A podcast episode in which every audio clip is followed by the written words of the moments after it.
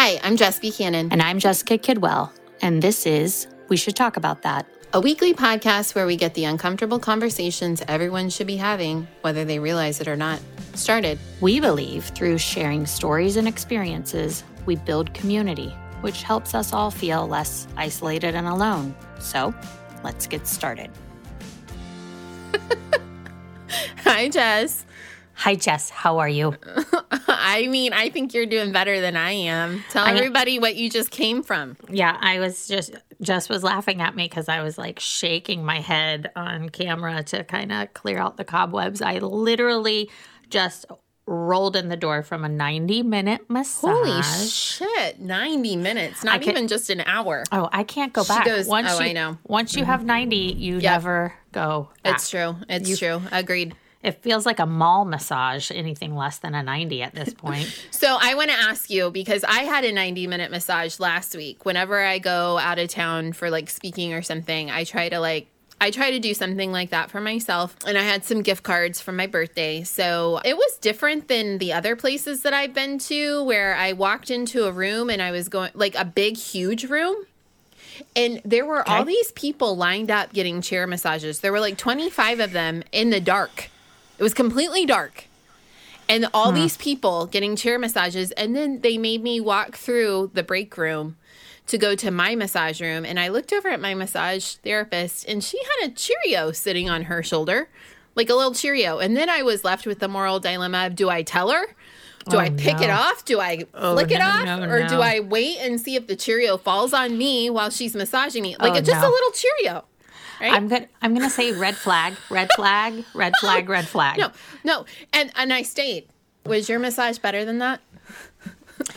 My massage was much better than that. I have a standing every four week appointment with a massage therapist that I have absolutely fallen in love with because, uh, kind of like a hairdresser, I feel like Yeah. a massage therapist, if you find one that gets your body and gets your mm-hmm. pain and like listens to you and takes you seriously, that's like gold. So I I mm. have a serious relationship with Raina and we mm-hmm. have a I see her more often than I see most of my friends. Wow, Raina. Well done. I know. awesome. Okay. But thank you for asking.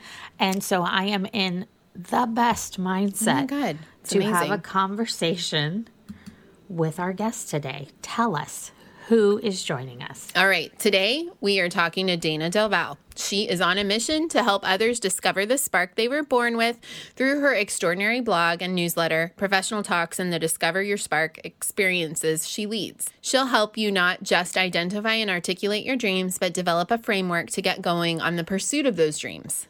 Today, in the next few months, and for the years ahead, she's at the intersection of remarkable and so so ordinary, and she bets you are too. In February 2020, Dayna and her husband, Dr. Andrew Masmari, launched a nine week, 27 part multimedia series about his fall into and climb out of alcoholism and their joint journey back to a joyful marriage.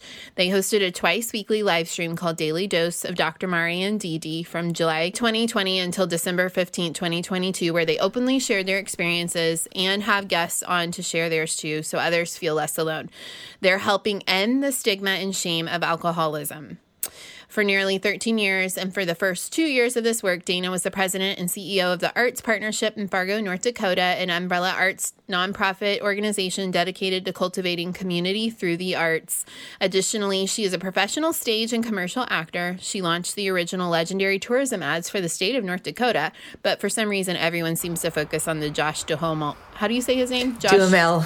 Duhamel ones instead. Dayna is also a really good friend of mine and a prior client. So, welcome. We're so happy to have you on here to talk about your spark. I am so thrilled to be here to see you again, Jess Buchanan, to meet you, Jess Kidwell. I just really thank you for having me on. It's really exciting. Yay. So, since I am the third wheel in this, But a, Conversation. a tricycle needs three good wheels, Jess. Let's just go It with really- that. That is true. That is true. Triangles are important. I would like you to maybe share a little bit more than the bio can tell us about how Spark came to be a part of your life and and did you did you lose your spark Dayna it's a great question. Um, no. I'll give you sort of the origin story and then i'll answer that question i guess. So i was on a two week solo writing retreat artist in residence retreat in the middle of north dakota. So if you are a listener thinking boy north dakota's rural that is true. I live in the most populated part of North Dakota, but then it gets rural very fast. I was in the ruralist of rural North Dakota. In 14 days, I saw three people a census worker, um, a farmer who stopped to ask me where in the world I was walking to all day, every day, and my husband who came to see me for one night. So I was on this writing retreat, and I had gone with a purpose of reading the letters that my grandparents courted and fell in love with each other over between 1948 and 1950. Um, there are about 500 letters, and to everyone's knowledge, no one but the two of them have ever read them. So, because I'm a writer, I took the letters with me, and I thought maybe I'll do something really interesting. My they were quite a bit older when they met, so I've always sort of thought that what I'd really love to do is make a screenplay and then play my grandma. But I started to read those letters, and while it was incredibly fascinating to meet them as young lovers and to see how playful and sassy and sexy they were, I realized pretty quickly this was not a direction that I wanted to go. So I put the letters down and I just decided to get curious about what I was going to do with 12 and a half days all by myself. That was by far the most amount of time I'd ever spent alone. So I was out walking on day three and I had had this feeling the day before. I was very uncomfortable physically, emotionally, I, I felt like my skin was kind of being peeled off my body. And I just, I just decided to sit with it.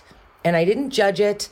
And I woke up the next morning and I felt so much better. And I realized that I had made my way through kind of a rebirth experience. And what I actually realized that we can talk about later is uh, that same discomfort happened at about the exact same number of hours as my husband years earlier had moved into complete delirium tremors from alcohol withdrawal.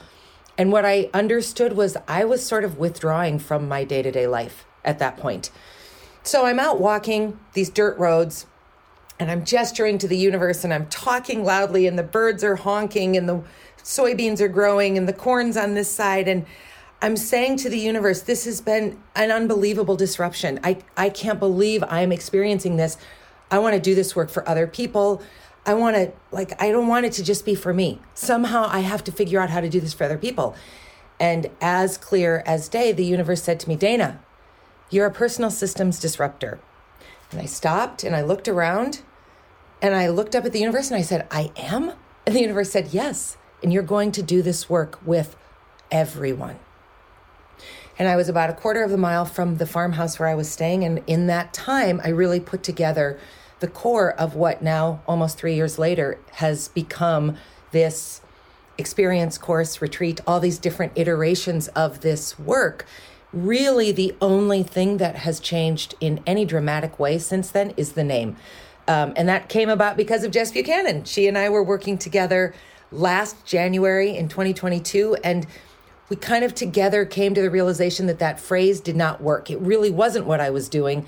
I really was helping people go back inside and find that inkling of what makes them them. And so that's when the name Discover Your Spark, Rediscover Your Spark, it kind of goes back and forth, came to be. And so that is where I'm at. So that's the origin story. The answer to did I lose my spark is I only ever wanted to be a movie star.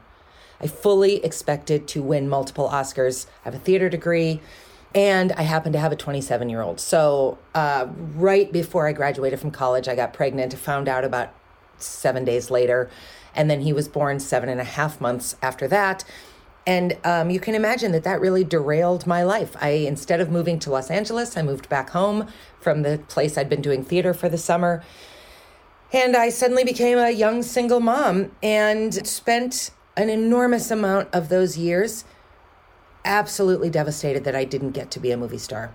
And so I found ways to be a performer. I actually ended up having a really good, funny little acting career from here. But what this spark work has done is it has helped me shift the lens. So, in many, many ways, this is a performative thing that I am doing. And it is utilizing all of the same skills and really feeds me in the same way that performing does. So, I didn't lose my spark, I redefined my spark.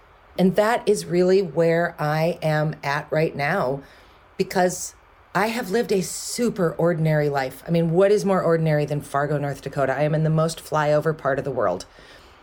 So it's been very ordinary, but it has absolutely been remarkable. And I think everybody has that possibility. I have to interrupt because I have some very close personal ties in a dear friend and her family that are all from North Dakota. and I have found in my experience that despite the perceived ordinariness, there is something about North Dakota that breeds extraordinary because of the remoteness, because of the need to uh, connect and physically and geographically, it's kind of hard. So I am going to stick up for you and all of North Dakota. And I know that Carla will be listening to this at some point saying, damn right. so, Dayna, you alluded to a little bit earlier when you talked about that transformative experience that you had seemed to mirror the amount of time that your mm-hmm. husband experienced going through physical withdrawal from alcohol. Mm-hmm. Now, part of the offering that you have created is a very unique program that is geared towards supporting the partners of people who have addictions. Mm-hmm. Did I get that right? You did. I find it fascinating because I personally am unaware of a lot of things out there geared specifically to the partners, other than like an Al Anon is right. the only thing that comes to mind. Can you talk to us a little bit about your experience with your husband and how that then turned into helping others? Sure. So I met Maz on the September 11th. He is Irish but grew up in England. He was postdocing at the university in a biology department where I was doing my master's in English, and a mutual friend connected us. So we met in 2001 and were together. My son was five and a half at that point. We were together until we got married in 2008, but did not live together. So he was an enormous part of our lives the first night I met him, he said to me, I drink one whiskey a night. And I happen to have grown up in a household, uh, which I now understand is very, very rare, where alcohol was just not a thing anywhere. Nobody drank, none of our friends drank. It just wasn't a thing. I was 13 years old the first time I ever saw a beer in the hands of someone I knew. So when Maz told me that he drank one whiskey a night, I remember very clearly thinking, that feels like a lot. But I knew that I was naive about alcohol. And I thought, well, he's Irish, you know? So I made this sort of stereotype and let it go. Okay. So we were together almost seven years. Then we got married. He moved in. And almost immediately, I realized one whiskey was not really accurate. Some nights it was one, but it was often more. And um, so it wasn't a problem initially, aside from the fact that I just noticed it. Well, somewhere between 2008 and I would say, well, certainly by 2017, it was an enormous problem. He was drinking, I now know he was drinking a bottle of Jack Daniels, um, Jim Beam, a, a day. He was, um, I came back one morning. I had left and forgotten something. And so I came back about five minutes later and he was standing in the kitchen. It was about 8 a.m. and he was drinking a whiskey. Um, he was passed out all the time. He was never physically abusive, never even really verbally abusive, but he was useless. I used to sort of joke and say it was like I had a newborn. So we would sit down to watch a movie and he would be asleep before the credits were done. And so I did not understand what was happening because I thought an alcoholic crashed their car, got a DUI, and lost their job. And he wasn't doing any of those things. He was a very successful professor, got consistently high reviews from his students, was tenured, all these things. And so I thought, well, I don't know what this is, but I, I just have to shake it out of him. And so I did everything I could do. I I stood between him and the television night after night for years crying, pleading, screaming, cajoling, persuading. I mean, all of the gerund verbs you can think of to get him to let this, put this down and be who he was when I had met him. He is easily one of the most interesting, intelligent, quick witted people I've ever met. My fascination with him is kind of endless. But my reality was that I was just with this lump of a human being. And so I, I wasn't getting anywhere. He would say to me, You're right, I should drink less. But that he learned very quickly how to lie to me, how to pacify me. Um, I would come downstairs in the morning and he would have hidden a whiskey in the couch. And I don't know how I always knew, but I always knew and I would pull it out and there would be a full ice cube. So it's 6:30 in the morning. And I would say to him, "What is this?" And he'd say, "Well, it's not mine." Three people live in the house. Our you know, 14 year old son, you and me. And then he would say to me, Well, it's, for, it's okay, it's mine, but it's from last night. Well, nobody's ice stays frozen in any house for eight hours. So, you know, it was just this endless cycle of me trying to fix him and him getting worse and worse and worse. So, uh, January 31st, 2017, he texted me from work and said, I have a nosebleed that will not quit. I am coming home. I'm canceling all my afternoon classes. And he always had nosebleeds and they were always disgusting. And I had started calling him a semi hemophiliac because if you flicked his arm, he would bruise from his shoulder to his elbow. I mean, it was just crazy. So I was just done with him at this point and didn't even really respond. I came home for dinner. Our son was in college by this point. Came home for dinner and he bled all through dinner and i just it was just uh so i went to bed and about three in the morning on february 1st he woke me up and he said you have to take me to the emergency room. Something is really wrong. So i watched him decline into this place of insanity and then three years later i was on this writing retreat and at about the same time i had the same similar similar experience but I, I just understood it so differently from having watched him move from one reality through something that was very clearly a subconscious reality for him. I mean, he had no idea who I was. He tried to attack me in the hospital. Um, it was terrible. It was a really terrible experience, which is how he ended up in the coma. And then he came out of that, and and there was a rebuilding to be done. And the same thing happened for me. So that was all September of 2020 that I had this experience. His his sobriety started February 1st, 2017. And what happened was um, we told almost no one because one of the hallmarks of addiction in almost every household is the incredible shame and the unbelievable isolation. So, you know, in the middle of winter in North Dakota, you don't always see a lot of people, you're not out and about. He was only gone six weeks. Really, very, very few people had any idea. Before we continue, we'd like to take a moment to thank our sponsor, Lisa Seward of the Seward Group. Lisa's the team leader of Seward Group, a full spectrum concierge real estate team with TTR Sotheby's International Realty. Her team consists of six fantastic and hyper-local specialized agents. A diamond level top producing team for Northern Virginia, they know how to hustle as their business is 99% based on client referrals. No other team, agent, or brokerage will spend more money, resources, or intelligent strategy for marketing your home for the most amount of money the market will bear. You can find the Seward Group's listings locally, regionally, internationally, and globally, where you will be provided with listings containing architectural photography and video, 2D and 3D floor plans, as well as a unique URL. They love to represent buyers as well and always have their clients' highest and best interests at the core of everything they do.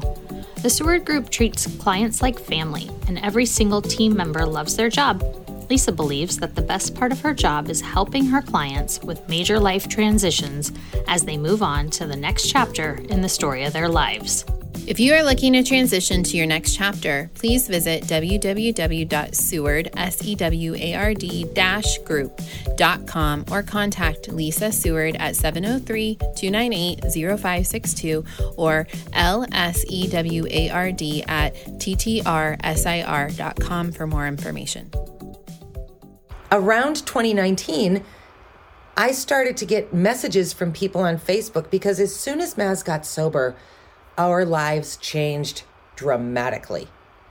I mean, everything that was wrong really shifted. And a lot of that was that I did shifting too. So it's not just that Maz got sober, but the sobriety is what triggered all of our uh, rebirth. And people started writing to me, and there was sort of this like um, unhappy happiness that everything was so great. So people were writing to me and saying, what's going on at your house that you're in England three times a year? And you know, there was there's a little bit of I think Midwestern thing is like, well, you got pregnant before you were married, and you were a single mom, and how come everything's working out for you? Wow, I mean, can we stop right there and unpack that for a minute? I mean, uh, talk about being judged for you know. Yeah, it was weird. It was a weird judgy thing. Just like learning how to not die and be happy. I feel like, you know, do are we supposed like do we judge about that? I don't know, I guess. Uh, yeah, apparently. you know, it's it's I think it's sort of fun and easy to judge other people and and in so many ways my life really did go from Maz being largely absent. I had this very high profile job that he often wasn't at. He only really drank at home, so nobody really saw him drunk. Um, so nobody knew it was really bad going in, and then nobody really understood. Mm-hmm. Aside from the fact that he was physically transformed, nothing else appeared to have changed, except that our lives were just suddenly incredible. The problem was that everybody was only seeing our best of reel. Nobody mm. knew what we had gone through to get to four trips to England a year. Mm-hmm. So I went out to the kitchen and I said to him, I have a question to ask you. And if you say no, I will never ask you again because it's really his story to tell. So I asked him if he would be willing to go public with it. And he asked for some time and he came back the next day and he said yes. So we decided that we would go public on his three year soberversary, February 1st, 2020. And so we launched that nine part 27 nine week 27 part series that Jess talked about. And my little website went from about 800 views a month to 25,000 views. And we were getting hundreds of messages from people we knew people we didn't know. And what I did not know and was not prepared for was the number of people who in essence said me too. Mm-hmm. had some lived experience with it people we knew well who wrote and said, "Boy, that's happening at our house too." Mm-hmm. I mean, I I was thunderstruck. So we went through that series which was really really hard. I had kept a journal that a nurse had given me while Maz was in the hospital. And I always say that that's probably the reason our marriage made it from my perspective because I used that journal and I just laid out every ounce of anger and fear and shame and all the negative. I mean, I, I purged that in that mm-hmm. journal the same way Maz purged the alcohol. So my sections of the 27 part series are really journal excerpts, and then Maz's is looking back. So it's this beautiful whole picture of mm-hmm. what happens in a household when someone is dying of alcoholism. Mm-hmm so that wrapped up in April of 2020. The world was, you know, shut down and crazy. And in July of that year, I said to him, I think we have more to talk about.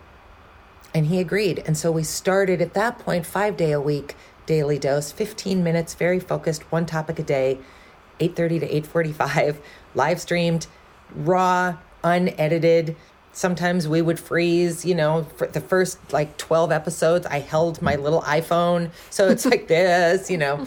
Um, I, technology is not my uh, forte. So we got better over time. But those conversations were extraordinary. They they gave us the gift to learn things about each other and about ourselves that we never could have learned any other way because almost every day I would say to him, What are we going to talk about in eight minutes? And we would have to come up with something. Sometimes we fought and sometimes I cried. And what I realized in all of that was that even with all the healing that had gone on in those previous three and a half years, there was a ton of stuff I had not dealt with. Yeah. So that was how that piece began. And I tried a little bit of Al Anon, which really did not work for me. Mm-hmm.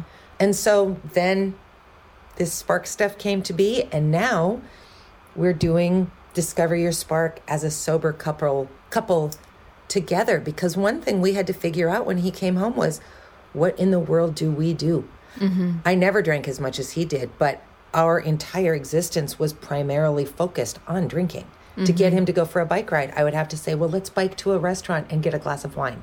Mm-hmm. And w- when that goes away, either by force or by choice, you really have to look at each other and say, How are we going to fill our nights? What, what happens on a Saturday Yeah. afternoon? So that's where this came from. Oh my gosh, there's so much good stuff to talk about. So Right, so much good stuff. I, I feel like I could like unfold a scroll of questions. Question number one. Mm.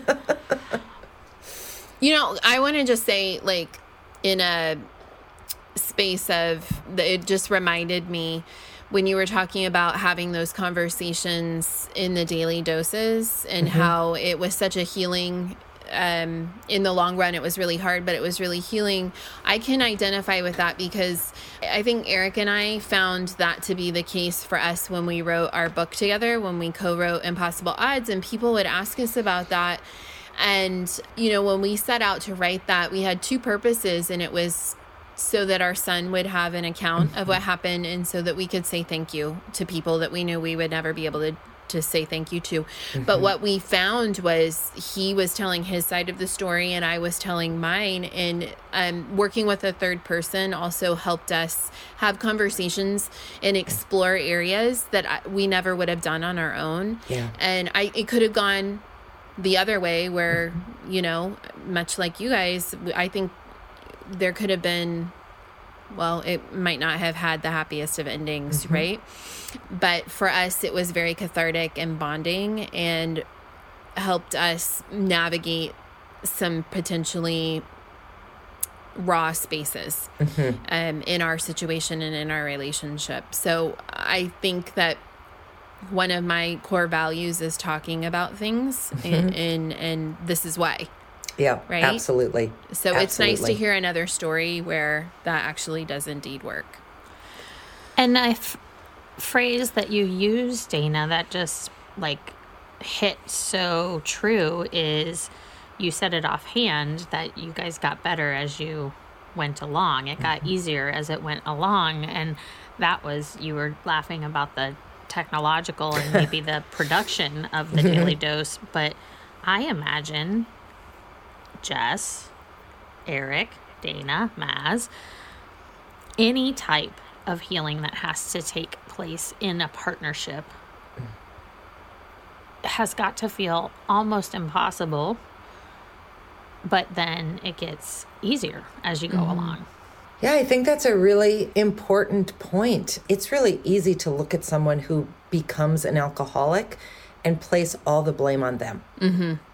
And so, one of the really powerful pieces of learning that happened all along was what role did I play? I didn't hold him down and shove alcohol down his throat, but I absolutely was a co conspirator in one of us falling apart. Um, and so I think some of why it was so hard for me was it it was easier to think he was just the kind of the broken one and I was the one who'd held it all together and kept everything going and and I was the virtuous one and he was the screwed up one. And when I realized I was as screwed up in different ways as he was and I'd contributed as much and I had I had done as much damage as he had done, that's really hard to come to terms with. And I did not have four and a half weeks of inpatient rehab where it's hours a day of individualized and group therapy sessions where you're working through this and you're realizing that you're not alone and you're you're gradually finding your self-worth again. I didn't have that. Mm-hmm. So daily dose for me really was incredibly therapeutic. And I know it was for Maz too, but he he needed it less than I did. And I had no idea that I needed it. That was what was so incredible. I imagine the word resentment is a familiar feeling or term when you are the partner of someone with an addiction. Because, like you just delineated, you held everything together. Mm-hmm. You weren't the one pouring the whiskey down his throat. And in order for the healing to occur, a partner has to be willing to put that resentment down and take their own accountability mm-hmm. for the role that they played in this destruction mm-hmm. of one person. How do you encourage or coach partners who really, really, really think that's bullshit? Hmm, I think that some of it is that it's sort of like the stages of grief. Because certainly, if you'd come to me in February 20, February 2017, sitting next to him in a medically induced coma and said, You know, Dayna, some of this is your fault. I would have committed physical violence against you uh, because I just was at such a rock bottom place. But I was really gifted with an extraordinary moment um, part of Maz getting to leave inpatient and move to outpatient rehab was that we had to go to four mandated marriage therapy sessions. And we had never gone to therapy. Our insurance doesn't cover it. And so we had never gone. But we walked into the first session and things were okay at this point. I mean, there was a lot to unpack still, but we were we were definitely finding uh, the beginnings of our way back to something. And so we sit down in front of this therapist, and he draws a triangle on the whiteboard and he says, There are three legs to many marriages. You have spouse one, spouse two, and then whatever one of those spouses is focusing on. And that focus is okay as long as it doesn't um, have more emphasis than the one between the two of you. So he said, So Dayna, Maz, Maz, what's your third leg of this stool? And Maz said, It's drinking. And I remember looking to my right and thinking, You're damn right it is. And then he turned to me and he said, Dayna, what's yours? And I thought, What are you even talking about? And then I immediately realized the third leg of my stool had been my son.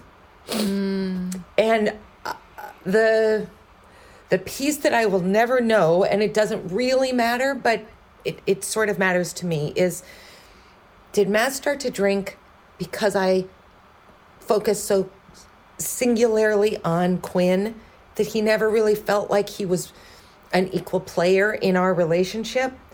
Or did I focus singularly on Quinn because Maz started to drink? It does, it's irrelevant. It's a chicken and mm-hmm. egg question. But the more Maz drank, the more I m- moved towards Quinn, and the more I moved towards Quinn, the more Maz drank. Mm-hmm. And so the balance was just never going to be right.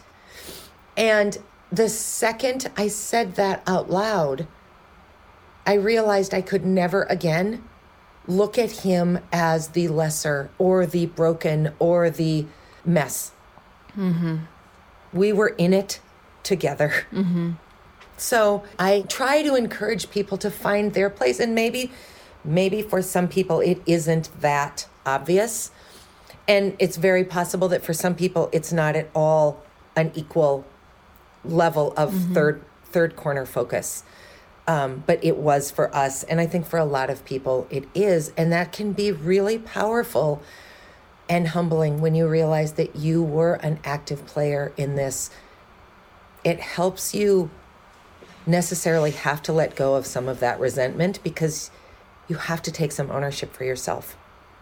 Wow, that's just so powerful because before I was going to ask you like how did you just not walk out at, on him in the hospital room. But I mean, that's just so very illuminating. And I, I think in AA, they call it co signing someone's bullshit or something, Mm, something along, like that, something yeah. co- being a co-signer I, I have a couple of authors that have sobriety stories and um so i i know it from that perspective of hearing their side of things and yeah then what happens when that third leg changes from being alcohol to sobriety hmm, That's a great question. And I, I am always really quick to say that um, there is no template for mm-hmm. what sobriety looks like. My experience is singular to me, just like there's no template for what parenting looks like or a good mm-hmm. marriage or whatever. Our experience has been so blessed in so many ways and i don't love to use that word because i feel like it gets thrown around like i'm blessed because i got a lot of instagram followers and all that yes hashtag blessed. So so I, I don't mean it casually. I really mean it in the truest sense of the mm-hmm. word. When i went in to see maz's group in rehab i got called in and he didn't know i was going to be there and it was really hard. And there were i think eight people in that group and the other seven were all back for at least their third time in rehab. Some of them were back for time seven, time eight, times nine. And it was people who ranged in age from 20 to 72. Mm. I just remember feeling so hopeless that this was just now my life. This was just this cycle of gear up and get excited about sobriety only to have it fall off and get, and that has not been our experience. So he is six years and multiple months sober. That has not been our experience yet. I'm not saying it never could be, but it has not happened. Um, so I know that many, many people cannot make that claim, and that the wear and tear of back and forth and up and down has got to be really, really terrible. So all I can say is that once that third leg became around about sobriety, then it became about anything and everything because when you are no longer fixated on where am I going to get my next drink? How am I going to hide this drink? How am I going to lie about how much I've had to drink? How am I going to make sure nobody knows how much money I'm spending? All the lies, the incredible number of lies that go into that. When that is no longer a piece of your reality, I'm not saying there aren't other problems you also have to work through, Yeah. but when honesty is your new baseline, suddenly everything from my experience can be viewed through that lens and dealt with through that lens. So, in the years where Maz was really drinking, I think the way that I um lashed out was like I would go to this great little boutique downtown and I would buy $800 worth of dresses which I mean, I needed sort of for my job, but nobody really needs $800 worth of dresses on a regular basis. Um, and it was like the only thing I felt like I could control. Well, as soon as he got sober, I just had zero interest in that. None. I think I've spent about $9 on clothes in the six years he's been sober. I could care less. Uh, COVID was a super bonus in That's that way for me. it's been a little more than nine, but I, really, um, I, I felt more in control of myself because I understood the environment I was now living in because we could have conversations where I knew he was being honest with me. When someone says to you, that's not my whiskey, and you're the only two people in the house, how Yeah. do you prove that's their whiskey? I mean, I guess I could have gotten like DNA testing and all, but how do you prove that? So you start to feel crazy. Mm-hmm. And I no longer felt crazy, which just uh, equalized everything. And mm-hmm. that I think is one of the great gifts is that everything just calms down. Mm-hmm. At least it did for us. Mm. I imagine it takes a lot of time to rebuild that trust, though. It does. It does. One of the surprises to doing this work three years later was if you had asked me in January of 2020, where are you in Maz at? I would have said, oh my gosh, we've worked through everything. It's amazing. And it was amazing. My marriage has been amazing since the day he came home. But it was amazing because I hadn't done much digging into myself above and beyond that journal writing that I had done. Well, there's a lot more emotion to living with an addict than just shame, isolation, and rage. And I hadn't dealt with any of the other sort of lesser hard emotions. And I just was not prepared for them. I mean, you you will see moments in Daily Dose if you go back and watch them where we start fine, we're laughing, it's light and easy, and all of a sudden he says something. I, will give you an example. We had a guest on, it's probably November of 2020, so I don't know, 75 episodes in maybe. And she made a reference to she didn't stop drinking because she didn't think she could get back what she had. So she just sort of thought she would drink herself to death. And Maz said on camera to her, I know exactly what you mean. I knew I was drinking too much. I knew it was going to kill me, but I believed that I had had such an incredible life that I willingly threw away to alcohol that I didn't deserve to get sober and fix it and have it back.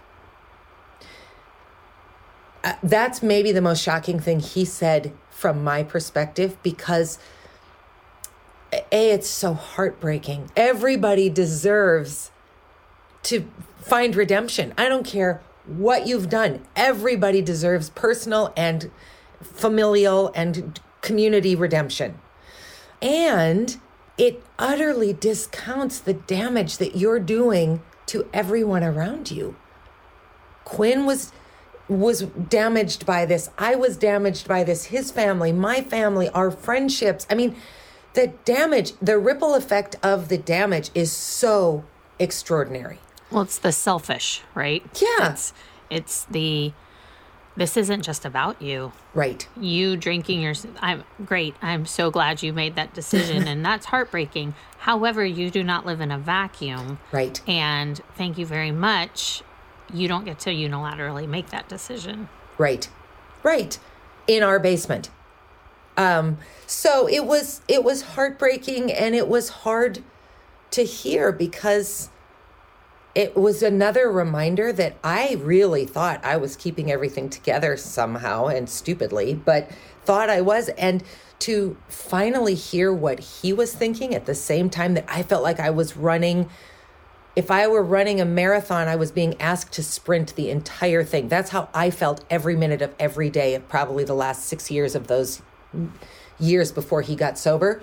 And he basically thought, I'm just going to drink myself to death because I don't deserve anything more. That was shocking to have those two lived experiences be happening simultaneously. Once again, talking about it for the win, right?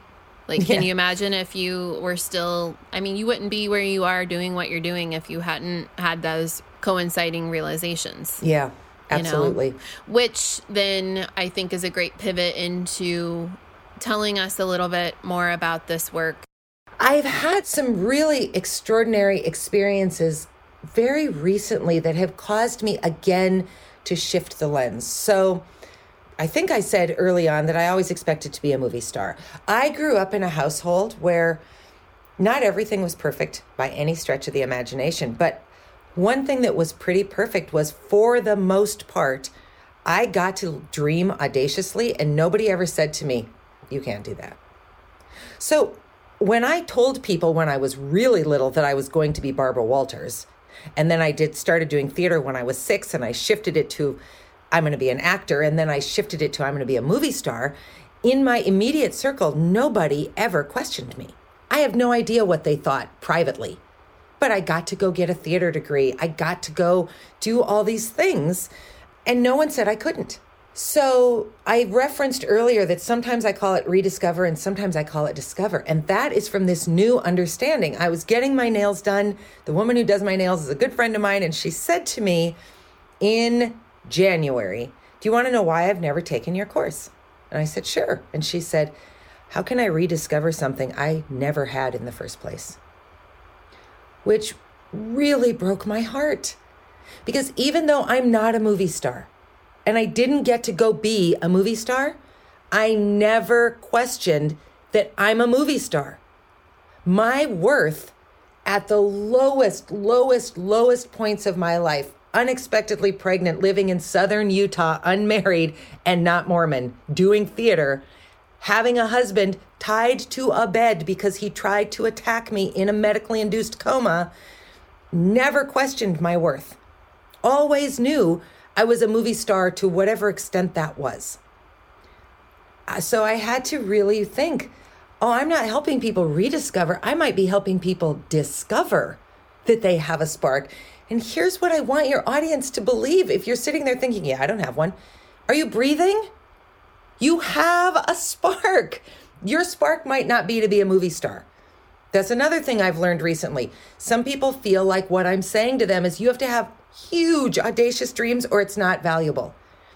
One woman did this work, and what she discovered is that she wants to write better travel journals because she's in her 70s and when she knows that she's physically unable to stop traveling, she wants her travel journals to be the way she remembers and experiences the world.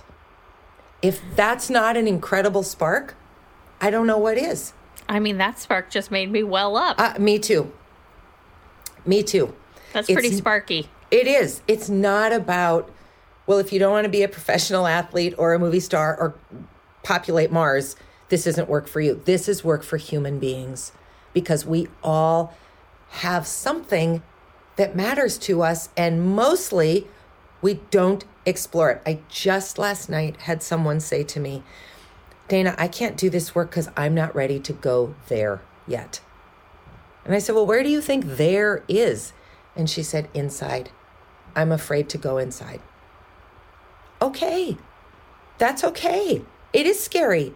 There's a lot of vulnerability to stopping and saying, Is this where I want to be in my life?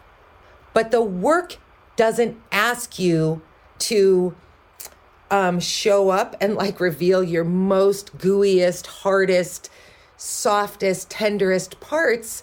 I'm never going to say to someone, let's close our eyes and go back to the worst moment of your life. I just want to take you through an acting exercise where you relive that. If you don't cry, you're not a good actor. That is not what this work is about. those exercises are miserable. I will never do those with anybody. Oh, this man. this work is about figuring out who am I and mm-hmm. what do I have to offer myself and what does the world need me to offer because it's waiting. Mm-hmm. And the and the clock is ticking. So let's do it now. Mm-hmm. Well, and it sounds like you've had several iterations of spark discovery. You know, I have. Like I think that that's also very true as we evolve. I don't want to get lost in metaphors, but you know, like there is more than one spark. Yes. And yeah, I I didn't I did not say to myself or the world, well, it's too late. I can't be a movie star. I just have to sadly put that dream down and search around for something else.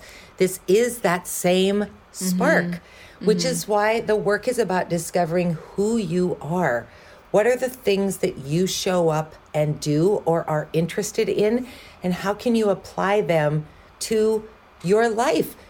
It's not about quitting your day job, even if you don't love your day job. Maybe it's about picking up something on the side as simple as knitting. Maybe it's the 90 minute every four week massage that mm-hmm. makes your day to day life okay. I, there's a million ways to do this work. I think people get caught up in the fact that I have this big audacious personality, and I I literally tell people I'm building a spark empire.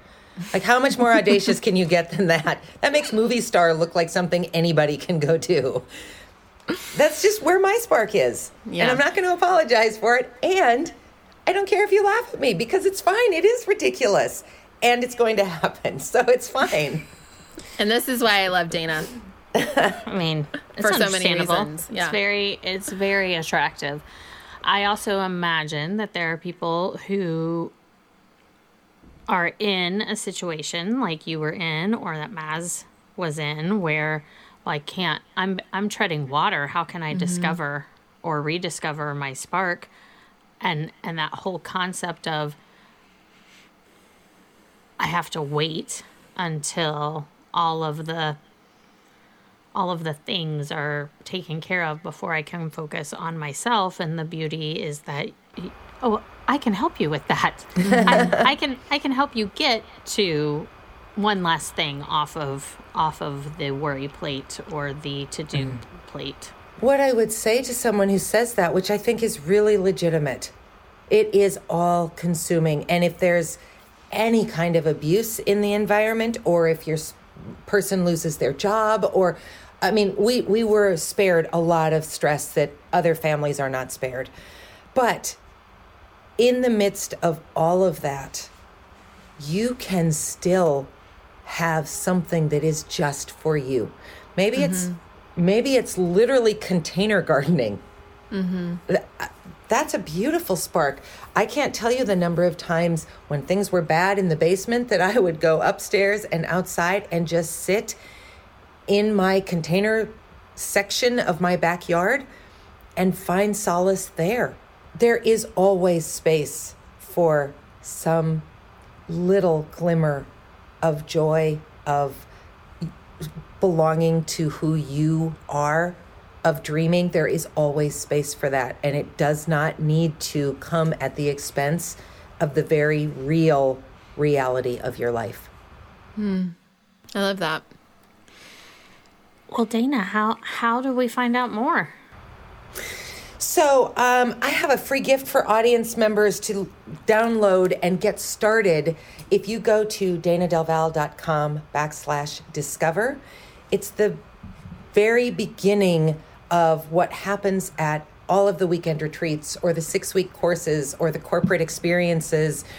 And it is your first opportunity to just let your mind wonder, huh, I wonder what if about a whole bunch of different areas.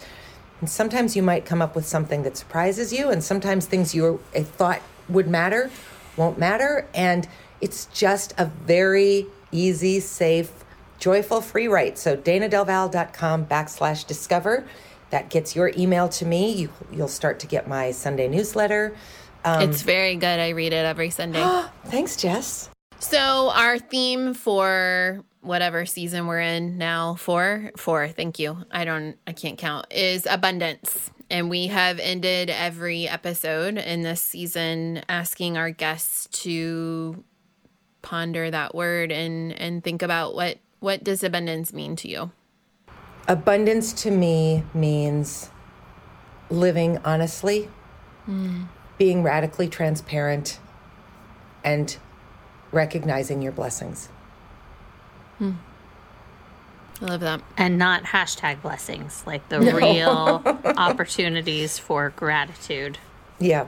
Dayna, thank you so much. It has been a real pleasure for me, who started out as a third wheel, but now I believe I'm a third member of this yes. sparkly stool. Mm-hmm. And I'm just very grateful to you. Thank you so much.